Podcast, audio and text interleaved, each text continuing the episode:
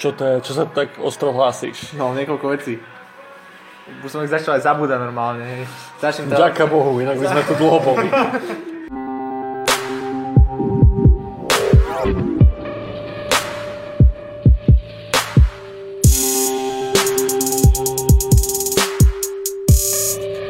Zdravím poslucháčov NT-castu. Dneska sa vám ozývame z Budweiser Budvar pubu, krčmy, neviem čo to je. Je to dosť veľké, chodíme sem, lebo je tu veľa miesta.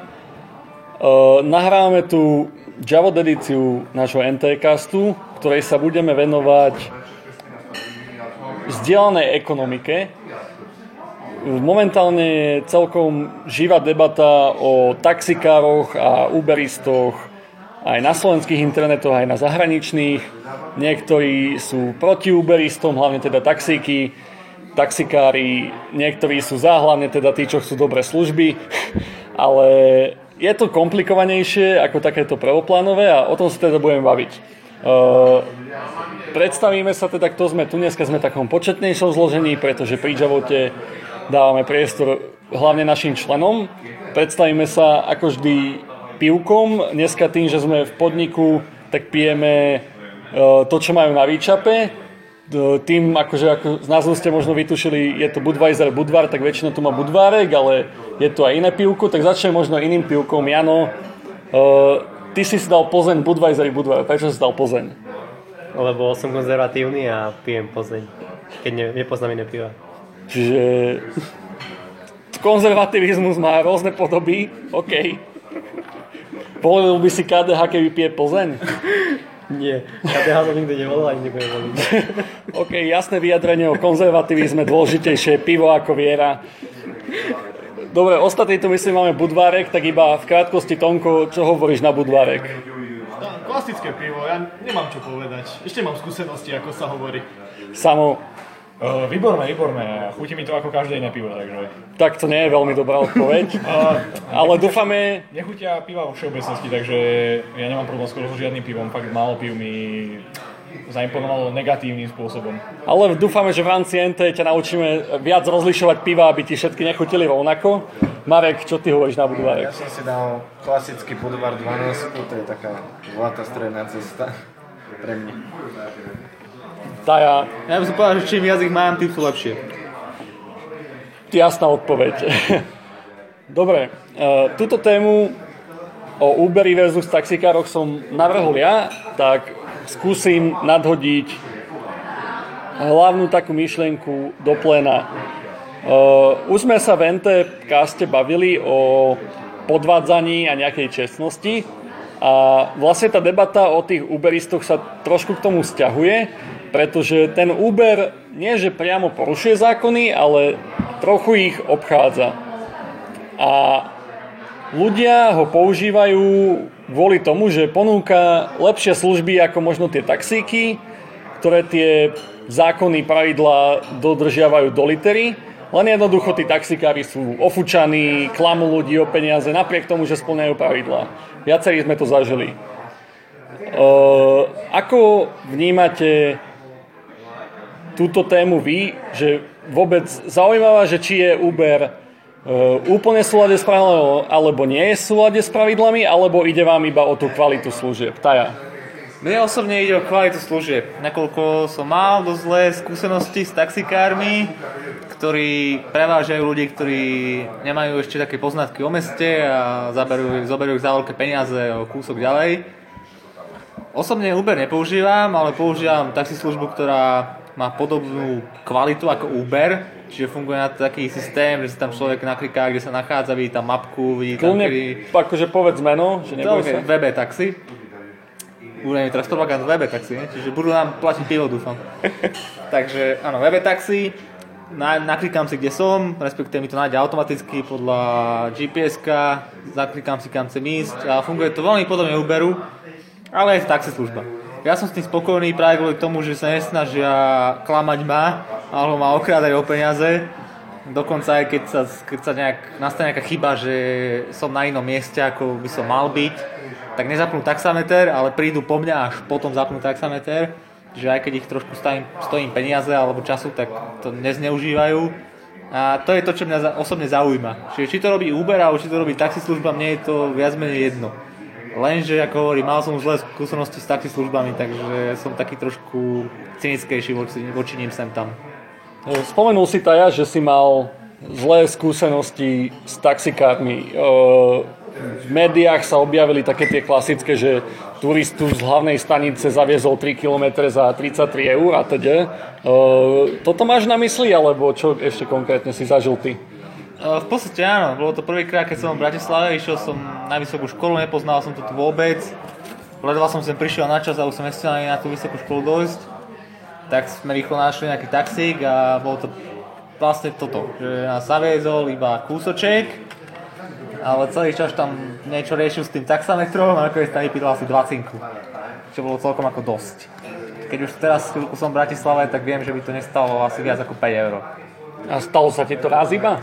Stalo sa mi to raz od toho momentu, som sa doslova bál používať taxíky, až do momentov, keď som bol strašne opitý, asi 4 roky na to a začal som zase tie taxíky používať kvôli nutnosti a kvôli tomu, že už ma znova takto neoklamali. A nie je to trochu taká xenofóbia taxikárska, že raz si jedného zlého taxikára stretol a teraz si myslíš, že akože všetky sú takí? Ale určite je, ale to je ten problém, že mal som až jeden takýto takúto situáciu z jedných, čiže 100% situácií, keď som mal nejaký styk s taxikárom, tak ma oklamal. Čiže áno, určite to nerobí to dobrý dojem. Ale väčšina ľudí, čo majú zlé skúsenosti s Rómami, tak ti povie presne toto, že ja som zažil zlú skúsenosť s Rómom a teraz akože vydedukuješ, všetci Rómovia sú zlí. Akože Rómov je samozrejme, že pár sto tisíc taxikárov toľko v Bratislave nie je, že je to trošku iná vzorka, ale predsa len. Súhlasím s tým, avšak nemal som peniaz na to, aby som zasa platil taxikárovi 20 a ako hovorím, že potom v budúcnosti som sa k tomu zasa tak nejak odhodlal a dal som tomu ďalšie šance a už to je v pohode. Aj keď dávam si teraz oveľa väčší pozor na to, že koľko mu sa toho auta a ako, ako jazdí ten človek. Čiže je to taká vec, že keď aj tento článok bol o tých 33 eurách, v podstate ten problém bol v tom, že ono to bolo legálne, lebo podľa zákona môže mať rôzne sadzobníky, preto keď ho zavoláš z dispečinku, keď nastúpíš na stanici, keď nastúpíš toto, hento, pod takéto kilometre, čiže všetko v súlade so zákonom viac menej. A ten Uber, dajme tomu, že neporušuje priamo zákon, ale neúplne stotožnený, alebo nesplňa do litery akože naplň tej taxislužby, oni sa vyhovárajú, že to je zdieľané auto alebo niečo. Ako toto vnímaš jednoducho, že minule si sa k tomu vyjadril pri tej debate o tom podvádzaní, že skorej ako tá, toto zamyslenie sa dôležité, ale vnímaš nejaký, nejakú túto dilemu pri taxíkoch, že či splňajú alebo nesplňajú zákony? Že prečo používaš VBčko a nie ten Uber napríklad? No, prečo použijem VBčko? Lebo VBčko mi príde ako lepšia možnosť na základe toho, že tí, tí taxikári, ktorí tam sú, sú, ako to povedať, závislí na mne svojím spôsobom. Že keď si už objednám ten taxík, tak on tam príde a jeho, je v jeho záujme, aby sme sa nejak dohodli. Čo ten Uberista až tak nemá, lebo Uberista nepredstavuje žiadnu nejakú komunitu ľudí, on predstavuje samého seba. Že on keď tam čo krúži okolo ulice, to sa mi raz stalo, som bol s tebou, že nás nevedel nájsť, tak tam krúžil okolo tej ulice asi 4 krát a potom zrušil tú objednávku. A my sme tam stáli 10 minút a bolo to úplne zbytočné. Ja si myslím, že tie taxíky majú určite niečo do seba, pokiaľ teda nepodvádzajú a snažia sa konkurovať Uberu. Že v Uberi vidím celkom slušnú konkurenciu a pokiaľ tie taxislužby sa snažia tomu konkurovať, tak sa určite zlepšujú a dostanú sa na podľa mňa aj vyššiu úroveň ako je samotný Uber. Chalani, ostatní, cestovali ste už taxíkom v Bratislave, predpokladám aspoň raz.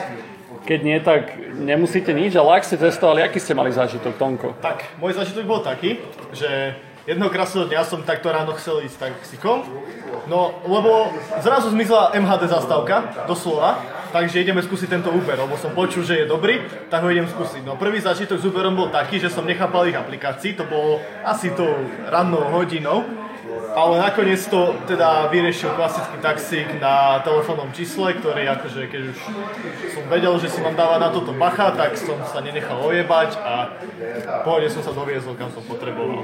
To je moja skúsenosť s Uberom. Aj s taxikmi. A s taxíkmi vlastne. Ale samozrejme poznám aj doslova jeden príklad osobne, ako niekto dokázal tu za pár kilometrov tiež vysypať aj okolo 70 eur. To je asi rekord, čo som počul. Marek, ty sa hlasil?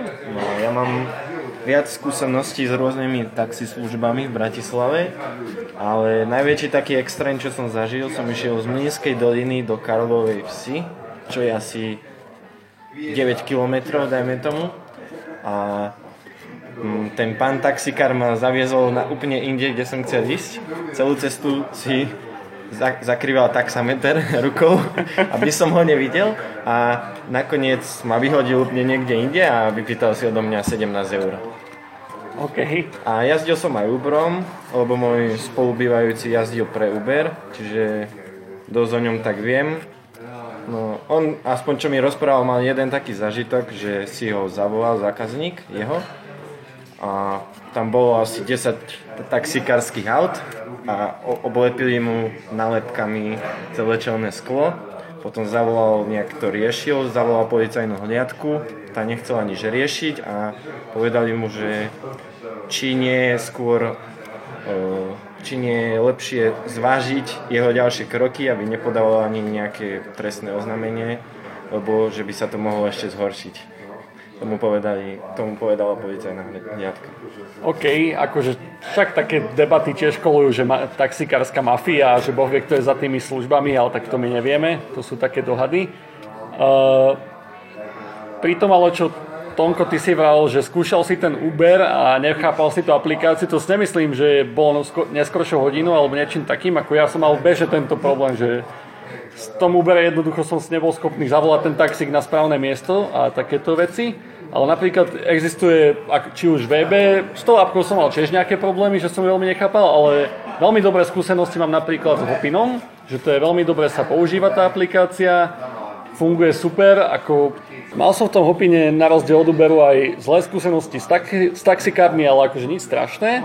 A jediné, k čomu to nakoniec akože došlo, že ten Uber je diametrálne lacnejší. Akože to je fakt, že jeden násobok občas, niekedy aj viac, že tá cena jednoducho vyhráva.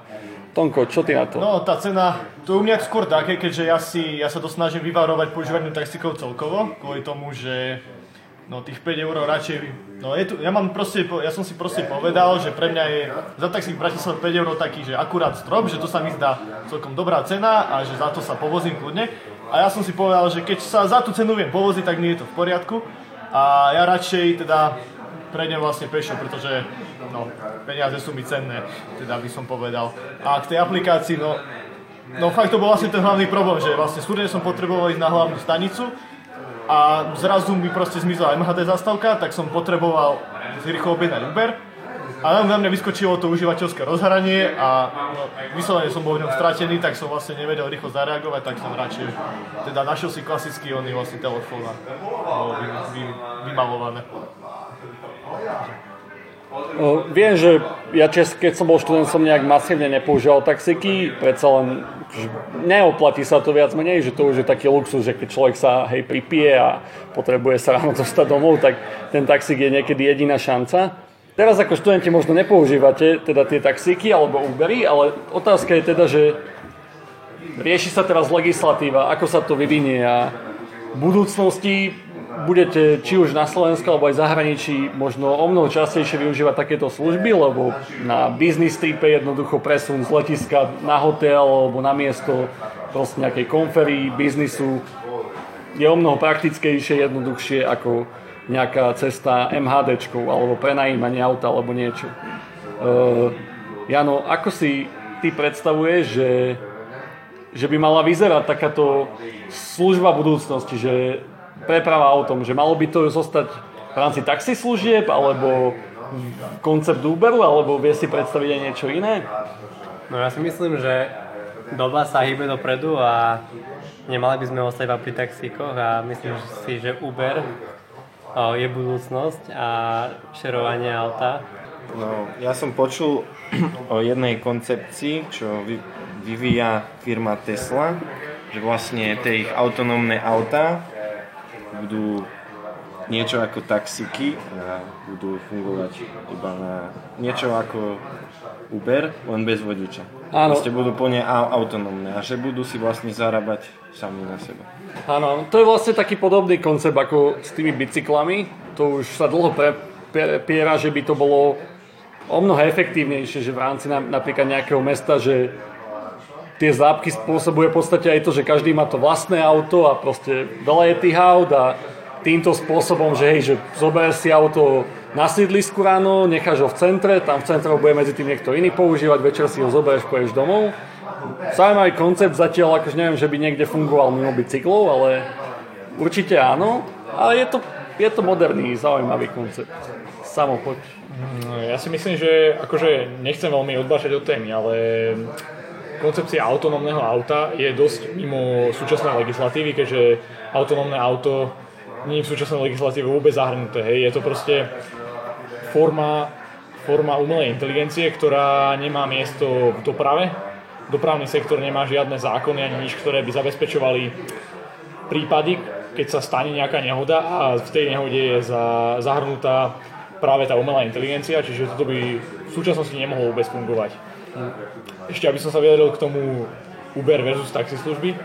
Uh, keďže bývam v malom meste, v malom mestách väčšinou s tými taxislužbami nebýva taký veľký problém ako tu v Bratislave tá, a tam ani nemajú veľmi ako okolné ľudí, hej.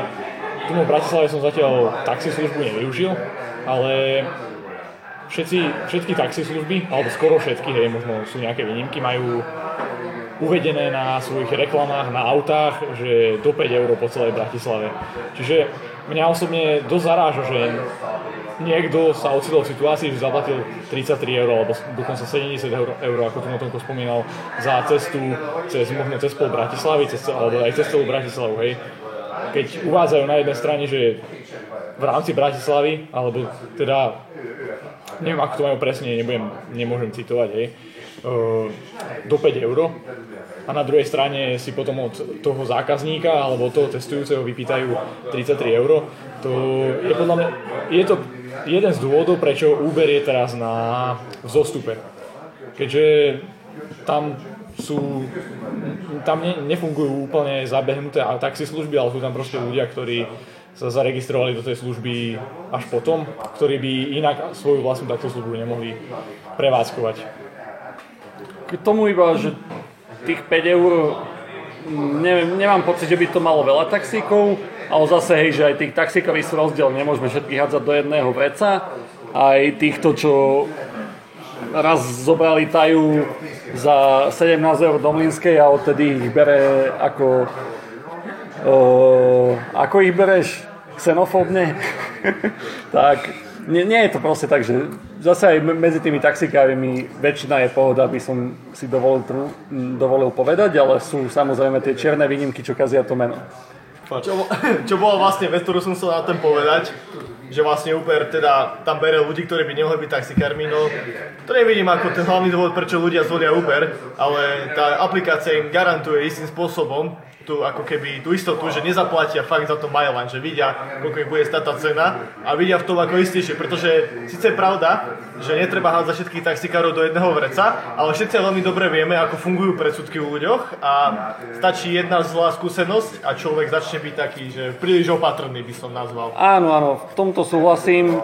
Za to aj po dlhom čase, čo som nechcel používať ten Uber kvôli rôznym dôvodom, som prešiel do pinu k Uberu, lebo s tým hopinom jednoducho boli tam taxikári, čo mali proste zafajčené auta nepríjemní na mňa boli a fakt mali o dosť vyššie ceny ako niektorí iní. Už len v rámci toho hopinu, že s jedným som proste išiel za 7 eur a na druhom, s druhým na tej istej strane, na tej istej trase za 15. Čiže toto bolo jedna z tých vecí, čo napríklad aj oproti tomu hopinu, ktorú som mal fakt tú aplikáciu rád a dobre sa používala a bolo tam veľa dobrých vecí, tak pár tých negatívnych skúseností ma od toho dosť odradilo.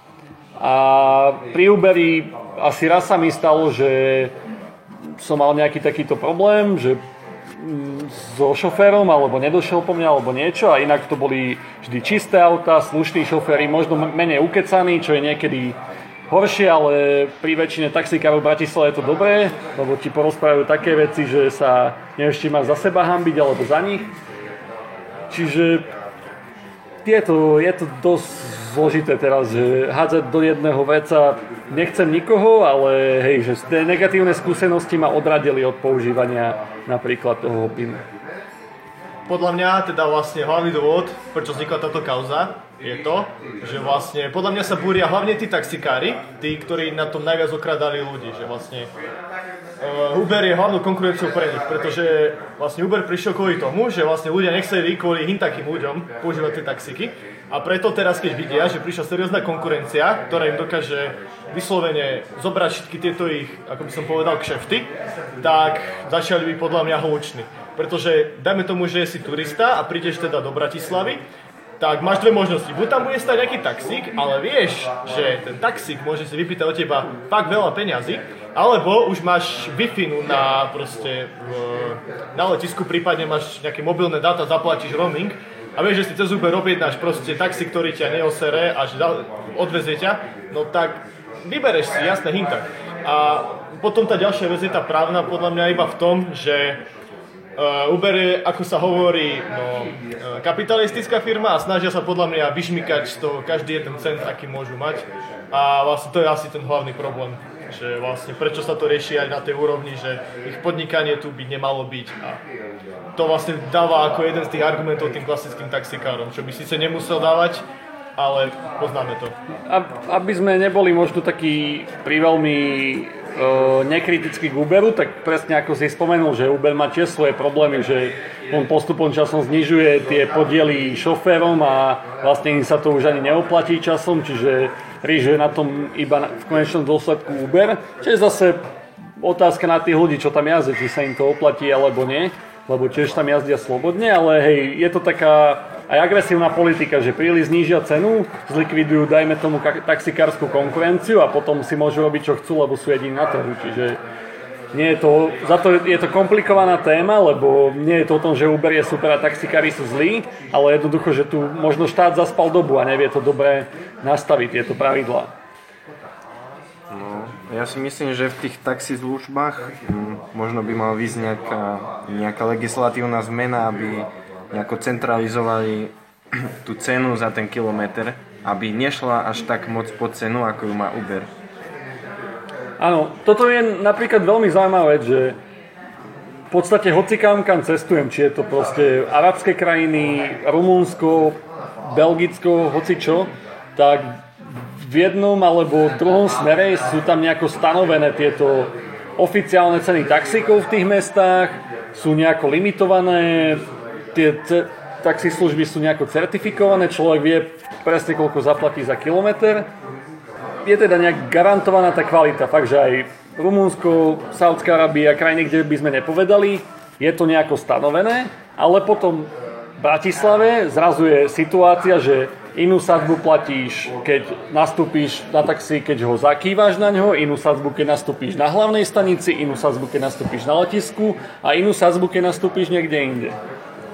No, ja si myslím, že tuto je z tých väčších problémov, nie čo sa týka legislatívy, že na Slovensku teda nie je tá maximálna cena za nejaký kilometr, čiže taxikári si môžu vypýtať hocikoľko, ale aj v tom, že tí ľudia, ich nezaujímajú nejaké pravidlá, ich zaujíma ten komfort, tá cena, ten čas a veci, ktoré ich ovplyvňujú. A Uber sa snaží v tomto byť lepší, pretože musí prežiť nejakým spôsobom. Trošku klame tie zákony, alebo sa snaží nejak, nájsť nejaké také diery v nich. Ale ako som už opísal ten web taxi, tak web taxi sú si taxi služba, ale snažia sa dosiahnuť takú istú kvalitu a takú istú úroveň, ako má ten Uber. A práve ten, to je ten dôvod, prečo používam ich aj v prípade, že im to niekedy trvá čas dlhšie, že majú menej taxikárov ako ľudí, čiže čakáme 30 minút niekde, to by som mohol čakať na nočák, ale aj tak stále tom nevidím až taký problém, pretože sa mi páči ako, ako jedna s zákazníkmi. Že prídu tie autá, sú čisté, pokecajú si so mnou, zaplatím fakt, že malú sumu, som na čas, neukrádajú ma a podobne. Keby sa taxislužby snažili byť také ako Uber v tých kvalitatívnych hodnotách, tak si nemyslím, že by Uber mal nejakú veľkú šancu, pretože taxislužby sú stále svojím spôsobom lepšie. To, že ich zákon až tak ohraničuje, ako ich ohraničuje, tak to im podľa mňa dáva istú silu. Pretože tí ľudia musia naozaj niečo dokázať, aby sa dostali tam, kam sa dostali. Čo Uberisti až tak nemusia. Lenže oni to zneužívajú a potom je logické, že si ľudia a, zvolia iný spôsob prepravy ako práve také taxíky. Dobre, to je možno k tej samotnej dileme Uber versus taxiky.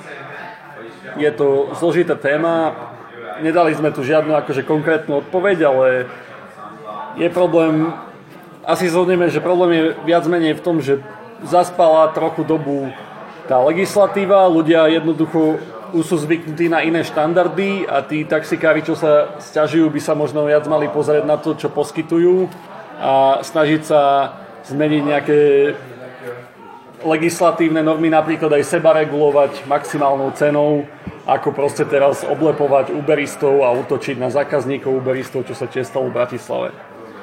Uh, Uber je však len jednou z mnohých foriem tzv. tej vzdialenej ekonomiky. Je tu Airbnb, kde si prenajímate v podstate nejaké ubytovanie alebo byt, keď cestujete po svete.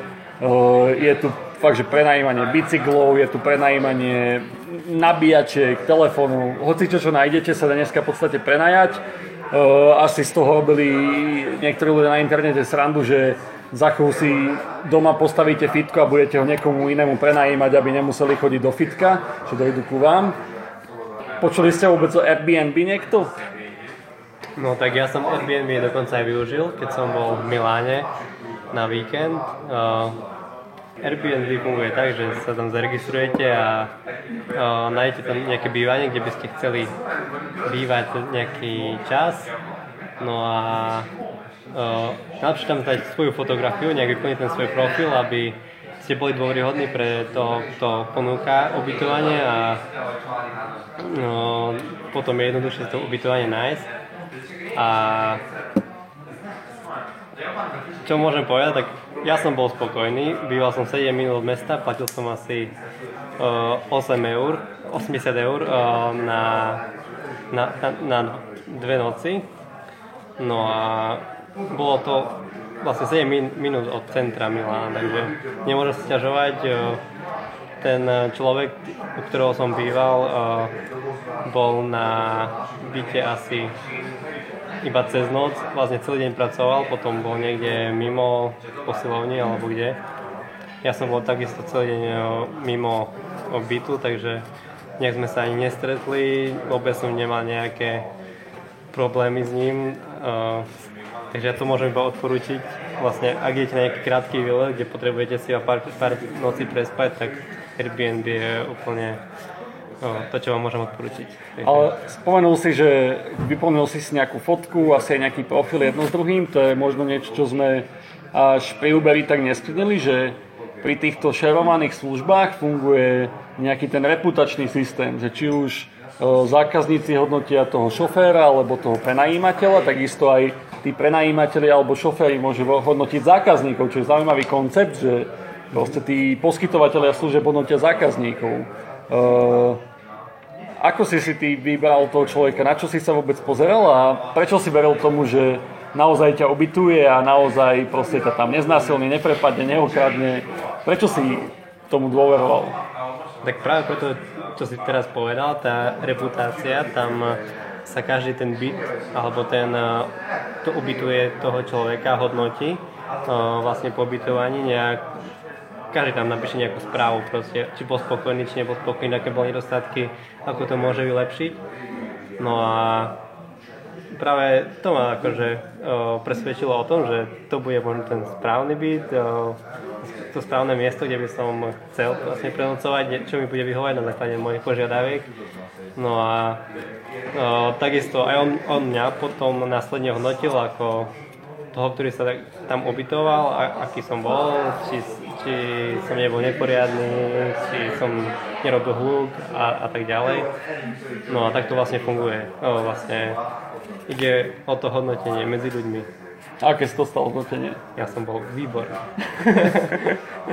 Tomko, ty si tiež sa hlásil, že si počul Airbnb. Čo ty si o tom začul? Takisto som ho použil, tak ako Jano. Tiež na, ja som potreboval vlastne na jednu noc v Prahe prespať, na jednej konferencii tak sme boli viacerí, vlastne sme boli partia.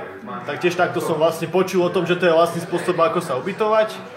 tak podobný postup ako Jano, vyplnil som si toto, tamto, tamto, našiel som si ubytovanie, prespal som a druhý deň som odišiel a všetko v poriadku.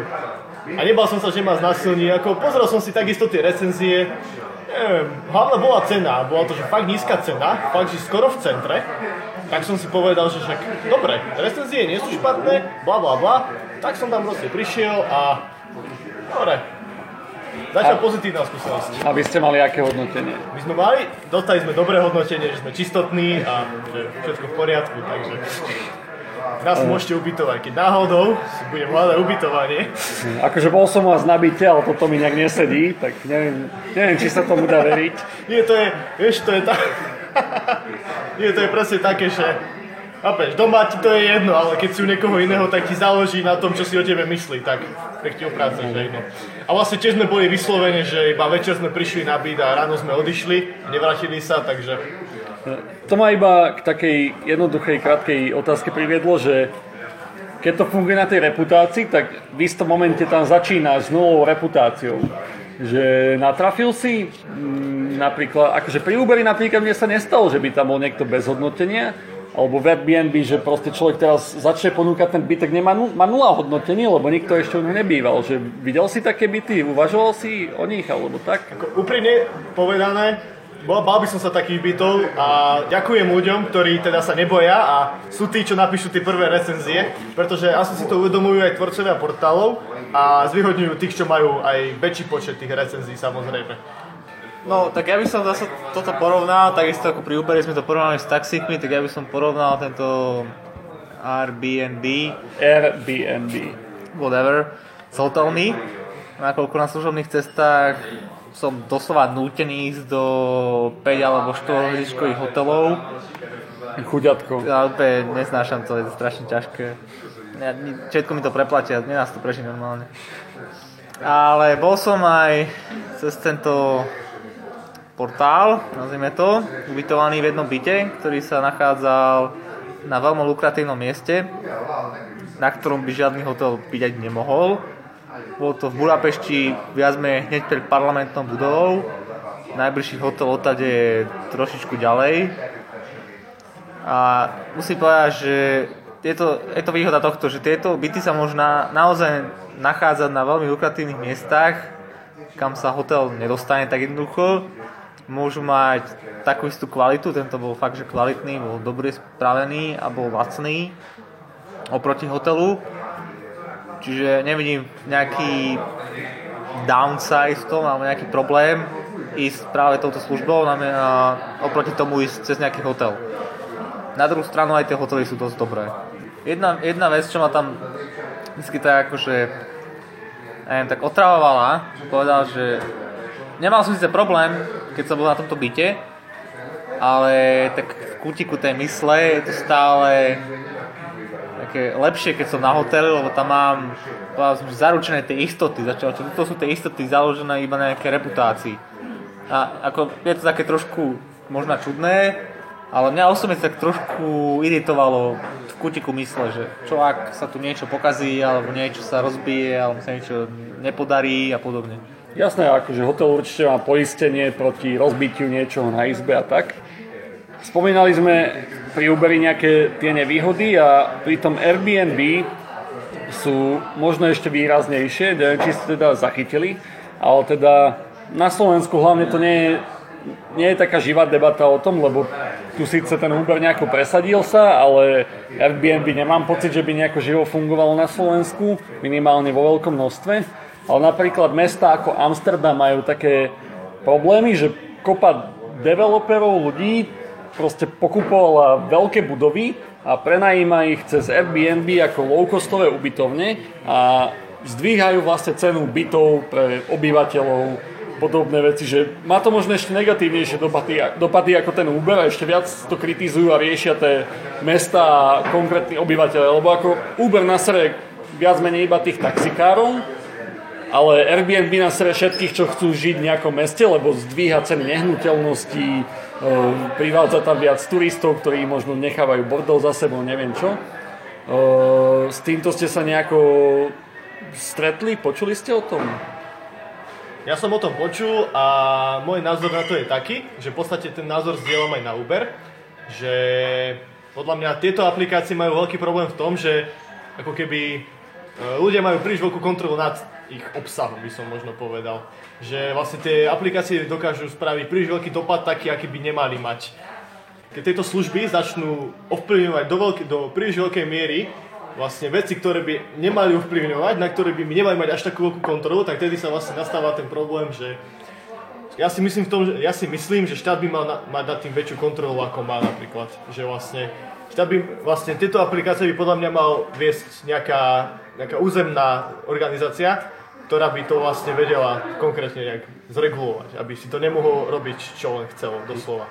To lepšie si povedal, že zregulovať, nie že viesť, lebo viesť to akože že prevzať, asi no, by vyznelo, ale aby, chápem asi, čo sa snažíš povedať, že je to vlastne ako pri všetkom, že štát by nemal zasahovať do bežných vecí, pokiaľ neovplyvňujú nejak celok alebo veľkú skupinu obyvateľov a v momente, keď to začnú robiť, tak tedy by mal zasiahnuť. A to sa možno deje už pri tom Uberi možno menej, že zasahuje dobre taxikárov, čo otázka, aká veľká skupina obyvateľstva. Pri tom Airbnb v niektorých mestách, ale je to už také masívne, že fakt zasahuje veľkú skupinu obyvateľstva.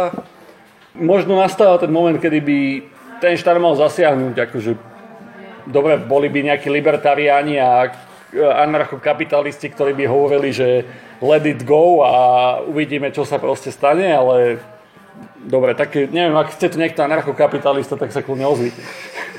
Ja som židofašista, čo? No, ja som chcel ešte... Čo, ty si, ne? Ja nie, ja, vlastne neviem, čo som, takže neviem, čo som chcel povedať. Aha. E, ja som chcel povedať iba toľko, že pri Uberi mám skôr taký pocit, že nie, že štát by sa ho snažil regulovať, ale štát sa ho snaží potlačiť, že na nulu, aby sa ho zbavil. A pri tom Airbnb a celkovo, no vlastne to je ďalší problém s touto reguláciou, že preto som sa pomýlil so slovom viesť, pretože ja som si to predstavoval tak, že no veľký problém je hlavne pri týchto internetových aplikáciách to, že sú des, decentralizované, hej.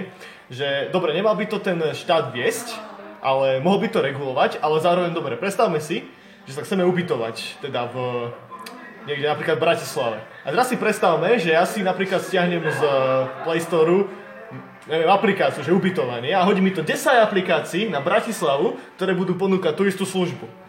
Tak, neviem, vidím v tom ten problém, že vlastne keďže všetky tie aplikácie majú tie isté vlastne tie isté služby, možno s obmen, obmenami a vlastne všetky ponúkajú vlastne to isté zameranie. Tak nebolo by lepšie aj toto neunifikovať, alebo... To má zase základnú konkurenciu, za to bolo aj viacero taxislužieb a to viac menej možno držalo tú, tú kvalitu tam, kde bola. Na druhej strane máš pravdu, že v tých mestách, kde napríklad mesto zasiahlo a zaviedlo napríklad mestskú taxislužbu, tak mám pocit, že tá kvalita je o mnoho lepšia ako v tých, kde funguje nejaká konkurencia. Čiže je to také zložité. Lebo ako konkurencia tam v podstate do istej miery stále je, len no, istým spôsobom tá, tie, všetky tie zisky sa ako keby dobre Ryžuješ to zo všetky, kebyže to je pod jednou aplikáciou, tak zo všetkých tých transakcií ryžuješ štát. Že vlastne pri daniach ryžuješ vždycky, nie? No a Aha, dobre, čiže ty si myslel, že on by mal tú apku, ale že tí poskytovateľia by mohli byť Áno, malí. že vlastne hoci kto by povedal, že dobre, ja chcem byť taxikár, dobre, takže vlastne aplikácia by ti dala vlastne toto všetko musí splniť, bla bla bla bla. Že vlastne to by bolo to isté, čo je teraz. Elektronifikovaná, digitalizovaná, digitalizovaná regulácia. Áno, lebo do istej miery aj teraz regulujete taxiky a stále je tam tá konkurencia. Tak vieš, prečo to nedať Áno. ako keby No, lebo je tá nová digitálna... Už sa chápeme, už sa chápeme. No. Sorry, prvýkrát som nepochopil, samo. E, ja som chcel povedať v podstate niečo podobné ako Tonko, že uh, on mal na mysli niečo také, že bol by portál, ktorý by zverejňoval poskytovateľov.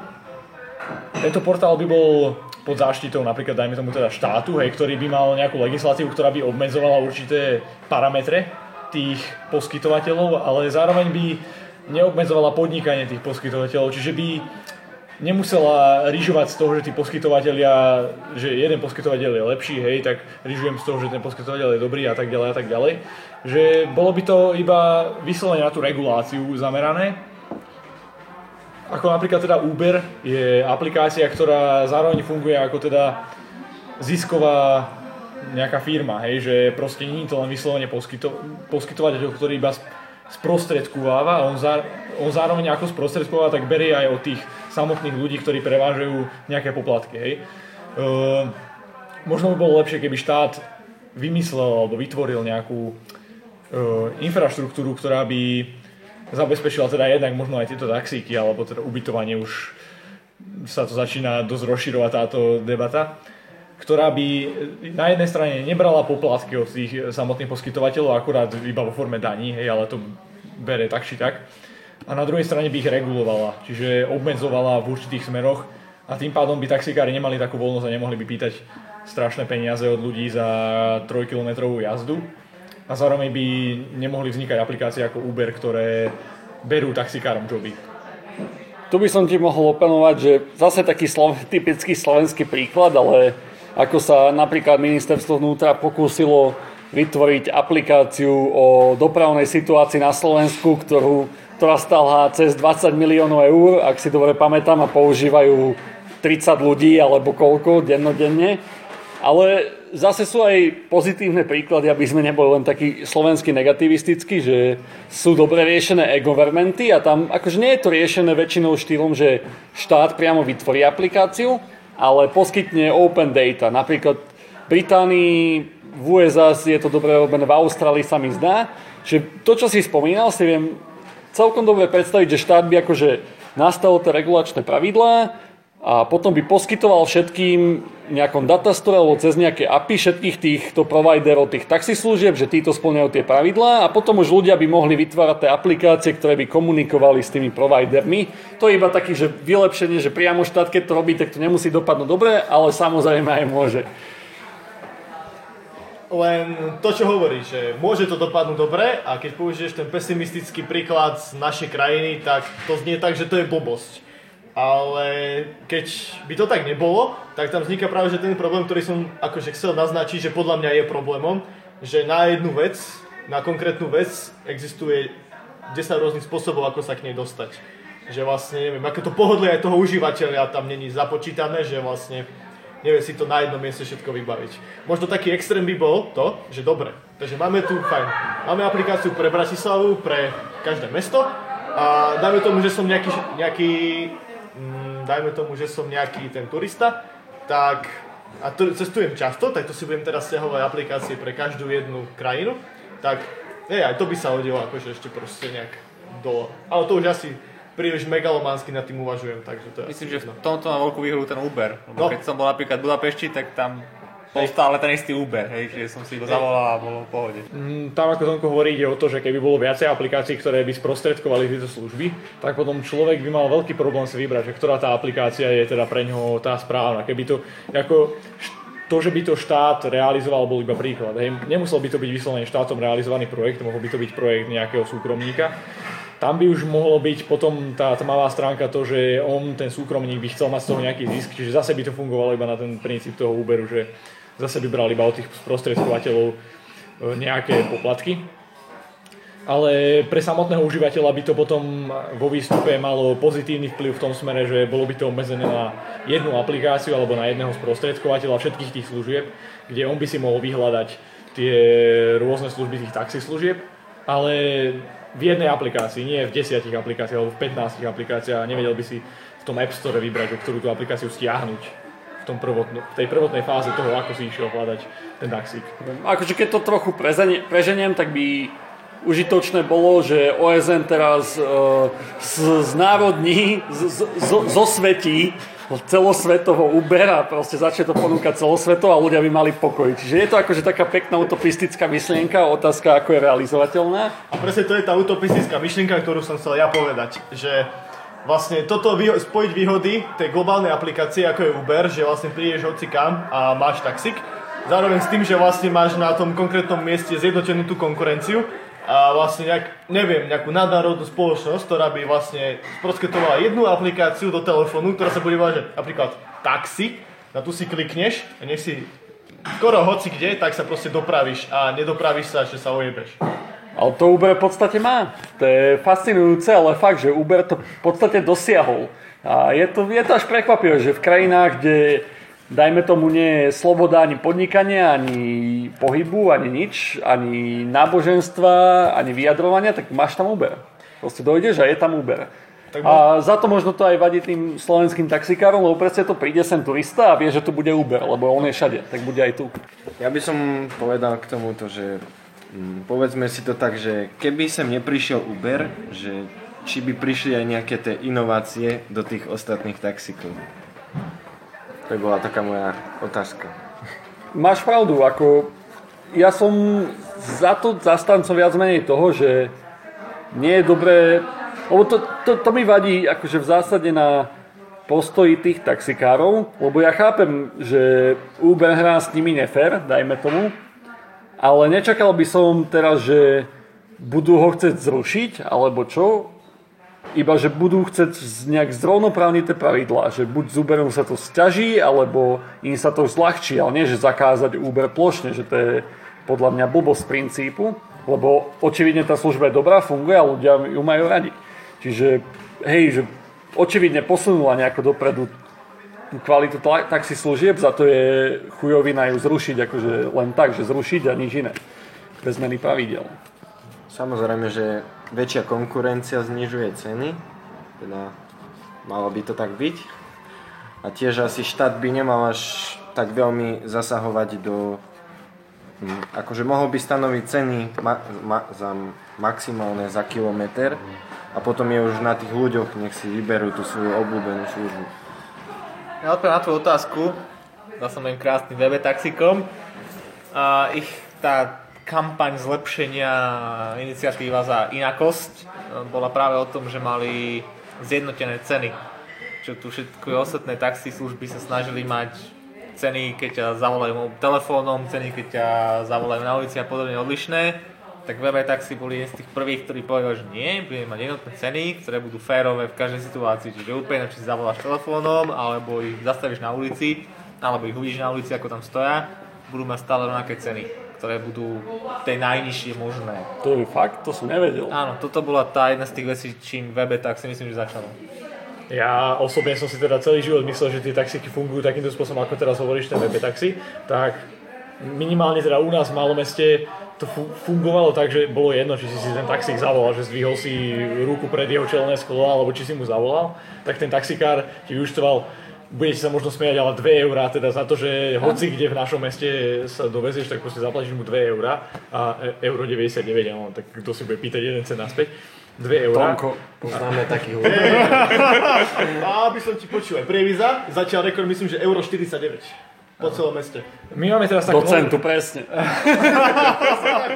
my máme teraz takú novú taxislužbu a tiež začína byť taká inovatívna, že webová stránka, tak kde si človek môže dopredu e, objednať ten taxík. Keď im zavoláte, tak cenu majú rovnakú, prístup majú iný. Proste povedia vám, že zavolajte mi 10 minút predtým, ako chcete, aby som prišiel, že a vtedy vám budem vedieť povedať, že či prídem alebo neprídem. Hej, že keď si to neobjednáte vyslovene cez internet, tak máte problém, lebo tam nemáte nikdy v živote istotu, že vám prídu. Ja som sa už ocitol zo dva, zo trikrát v situácii, že potreboval som ísť na vlak, mamka nebola doma, čiže auto nebolo doma a ja som sa potreboval dostať na ten vlak cez celé mesto. A teraz zavolal som im pol hodinu predtým, že dobre, idem cez celé mesto, hej, potrebujem sa dostať na vlakovú stanicu a o toľke a o toľke. Oni, že on, typek mi povie, že viete, že zavolajte mi 10 minút predtým, ja vám teraz neviem povedať, či budem vedieť vtedy prísť. A že dobre, ale tak v duchu som si hovoril, že do keľu a teraz mi povie, že no neprídem. Máme potom asi ešte jednu alebo dve taxislužby u nás v meste. A čo keď mi povedia aj oni, že nedaj sa im? Tak čo teda, ako sa dostanem na tú vlakovú stanicu, hej?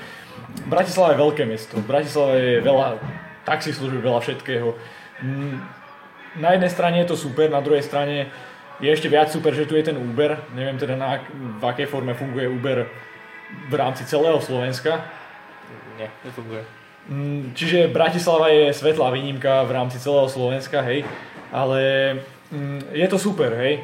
No už to, že tí taxikári odrbávajú, to je zlé. Ale podľa mňa, keby, ako, ako si už Meto ty spomínal, že možno není dobre, že reagujú tak, že by chceli zrušiť ten Uber. Možno by mali reagovať tak, že by vytvorili nejaký jednotný systém, že by sa zjednotili proti tomu Uberu, vytvorili si nejakú aplikáciu, vytvorili si, zastrešili sa nejako nejakým jedným, jed, tou jednou aplikáciou, cez ktorú by si človek vedel nájsť hoci ktorý ten taxík, z hocikadiaľ. Ehm, a zdie- zdieľali by tie zisky, hej. A tým pádom by boli schopní, vytla- ak nie vytlačiť, tak aspoň konkurovať tomu Uberu. Čo to je? Čo sa tak ostro hlásíš? No, niekoľko vecí. Už som ich začal aj zabúdať normálne. hej. Začnem teda, Ďaká Bohu, inak by sme tu dlho boli. začnem teda od konca. Máš tu hopy, čo je presne taká situácia, že máš tu aplikáciu, že tá aplikácia nepodporuje až takto klamanie. To je to, že tí taxikári chcú, chcú si pýtať 30 eur za 3 km. Tá aplikácia to nepodporuje. Že oni si nespokojní s tým, že niekto príde a teraz mi povie, že nemôžete klamať. Takisto, hovoril to, že v menších mestách je to vlastnejšie, áno je. Tým mám úplne skúsenosť a je to teda vlastnejšie, ale v Bratislave máš trošku inú úroveň, čo je možno trošku asi iná debata a preto si tie taxíke dovolia vypýtať viac, čo je úplne v pochode samozrejme. K tomuto by som sa vyjadril tak, že vieme asi tak vo všeobecnosti, ako to dopadá, keď Slovenská republika sa snaží spraviť nejakú aplikáciu, ktorú by mali používať ľudia na Slovensku. No, ale povedzme si taký príklad, napríklad Heureka. Tu už veľa ľudí odsuduje za to, že uprednostňovala nejaké e-shopy, ktoré uprednostňovala pred ostatnými. A Lebo spolumajiteľia mali aj Heureku, aj e-shopy dané, no. Vieme, a sa, a, ako by asi tak, táto aplikácia dopadla. Tiež by som povedal, že nie, niečo podobné, že je to až taký príliš veľký zásah do, do toho voľného trhu ako niečo zo všeobecnou zdravotnou poisťovňou a podobne. Preto mne sa páči ten prístup, že regulovať to možno nejako, poskytnúť tie dáta zjednotené všetkým a nech poskytujú tie služby, aplikácie nejako. O, Stihli sme prebrať len Airbnb a Uber hlavne teda. O, Ak ešte teda niekto chcete niečo dodať na záver, Ja kľudne sa hláste. Tak Je taký Dajte. zážitok, keď som bol v tej Budapešti, tak tam sme boli na konferencii, kde boli ľudia z celého sveta. Myslím, že tam bol jeden Američan, ktorý, to bol práve ten človek, čo zavolal ten Uber, keď som s ním išiel. To bol človek, ktorý prišiel z úplného kontinentu a využil tú istú aplikáciu, ktorú využíva doma, aby urobil tú istú slu- aby si zavolal tú istú službu, čiže toho Ubera. Čo bola celkom, ako, podľa mňa je celkom dobrá vec. Práve kvôli tomuto. Áno, môžem potvrdiť fakt, že aj v Saudskej, keď sme došli, hovorím, že v hociakej krajine je ten Uber, ja som bol zaskočený a tá kvalita tých služieb bola viac menej porovnateľná, možno aj lepšia je to až divné. Nemali by, nemali by sme sa k tomu stávať všetci tak vyhranene a myslím si, že to šerovanie služieb medzi no, obyvateľmi, ľuďmi je budúcnosť a ten trh sa bude vyvíjať takým spôsobom, že nebudeme hľadať nejaké firmy a budeme hľadať osoby, ktoré budú ponúkať možno svoje produkty, možno o, nejaké svoje ubytovanie, auto, Si proste chcel povedať sexuálne služby, hej? napríklad. Len si to prehltol.